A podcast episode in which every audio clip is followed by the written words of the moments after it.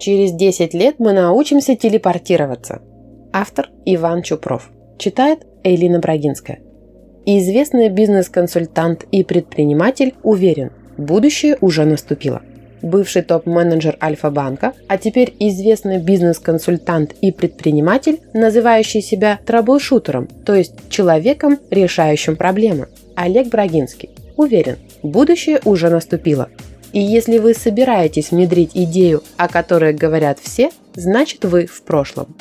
Мы подготовили наиболее интересные, но, возможно, спорные макроэкономические тренды в сфере малого и среднего бизнеса, которыми Олег Брагинский поделился с участниками форума «День знаний для предпринимателей», прошедшим в Тюмени. Вкалывают роботы.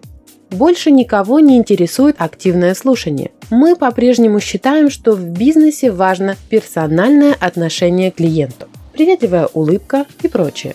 Да, на этой части планеты мы еще общаемся, что называется face-to-face, но большая часть планеты уже говорит с роботами. Я веду бизнес в 17 странах мира и постоянно в сети общаюсь с искусственным интеллектом, который заменяет консультантов, юристов, бухгалтеров и других специалистов. Они говорят со мной на том языке, на котором мне нужно. Я начинаю разговор на английском, мне предлагают перейти на русский. Я говорю, ок, как тебя зовут, чувак? Он отвечает, робот 1418. Меня создал программист такой-то, могу дать его телефон. Все развитые страны, в большей степени Япония и Корея, постепенно возвращают производство из Китая, Филиппин и Малайзии. Почему? Потому что роботы лучше рабочих. Они не болеют, не бастуют. Они работают всегда и при любых условиях. Столько людей в производствах больше никому не нужно. Недавно на выставке в Китае я видел робота, который за ночь может разобрать стену у вас в квартире и передвинуть ее, собрав заново. И не будет ни шума, ни пыли он еще и как пылесос работает. Умные машины уже на каждом углу. Начинают думать за нас, хотя мы сами в России стараемся думать за других людей, за своих подчиненных, например.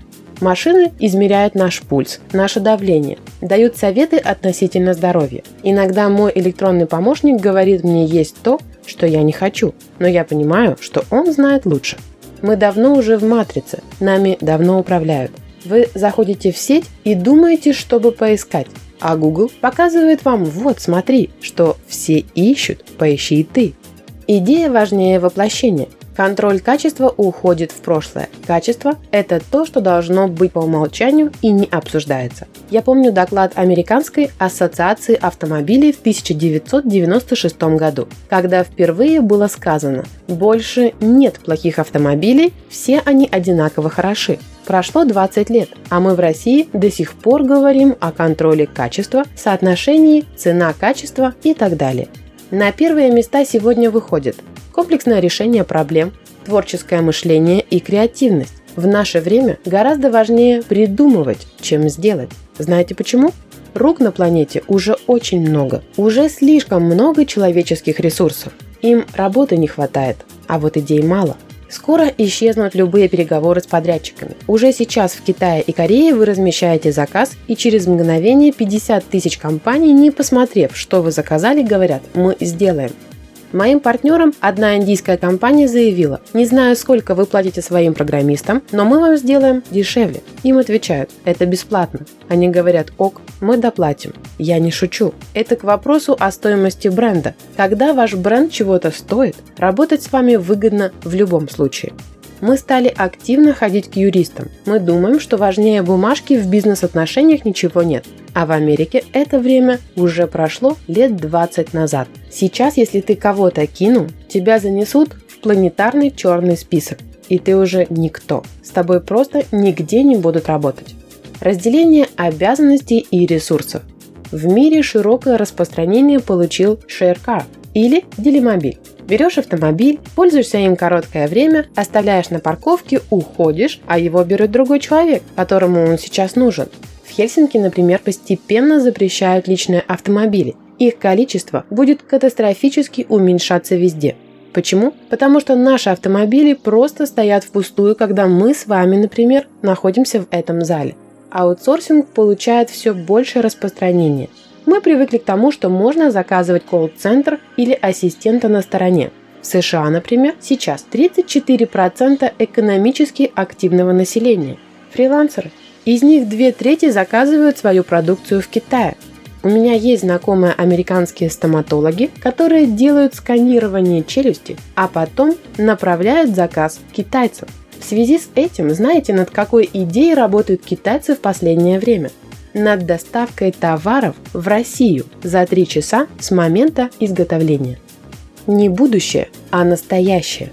Я бываю на территориях, где создают будущее. Я говорил с людьми, которые на полном серьезе занимаются телепортацией. И маленькие элементы материи уже перемещаются на расстоянии около 100 метров. Это говорит о том, что и мы с вами в будущем будем телепортироваться максимум лет через 10. Вспомните, как изменилась за последние годы ситуация с заказом такси. Вы нажимаете кнопку в смартфоне, и все таксисты стараются схватить этот заказ. Какая будет очередная ситуация? В мире уже тестируется проект с сотнями тысяч автономных грузовиков, которые будут работать по тому же принципу. Вы пишете смс к вам приходит машина, которая отвезет вашу продукцию. Вас так же, как в такси, будут предупреждать об опоздании, искусственный интеллект будет просчитывать пробки и так далее. И это даже не будущее. Это технологии 13 лет. 3D-печать. Однажды в поезде я обнаружил, что забыл сланцы. Так ко мне приехал человек, отсканировал мои ноги и быстро привез мне готовую обувь.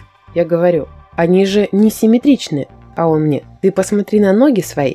Нет больше никаких проблем с разными ногами. Нет никаких общих размеров. Все делается точно под вас.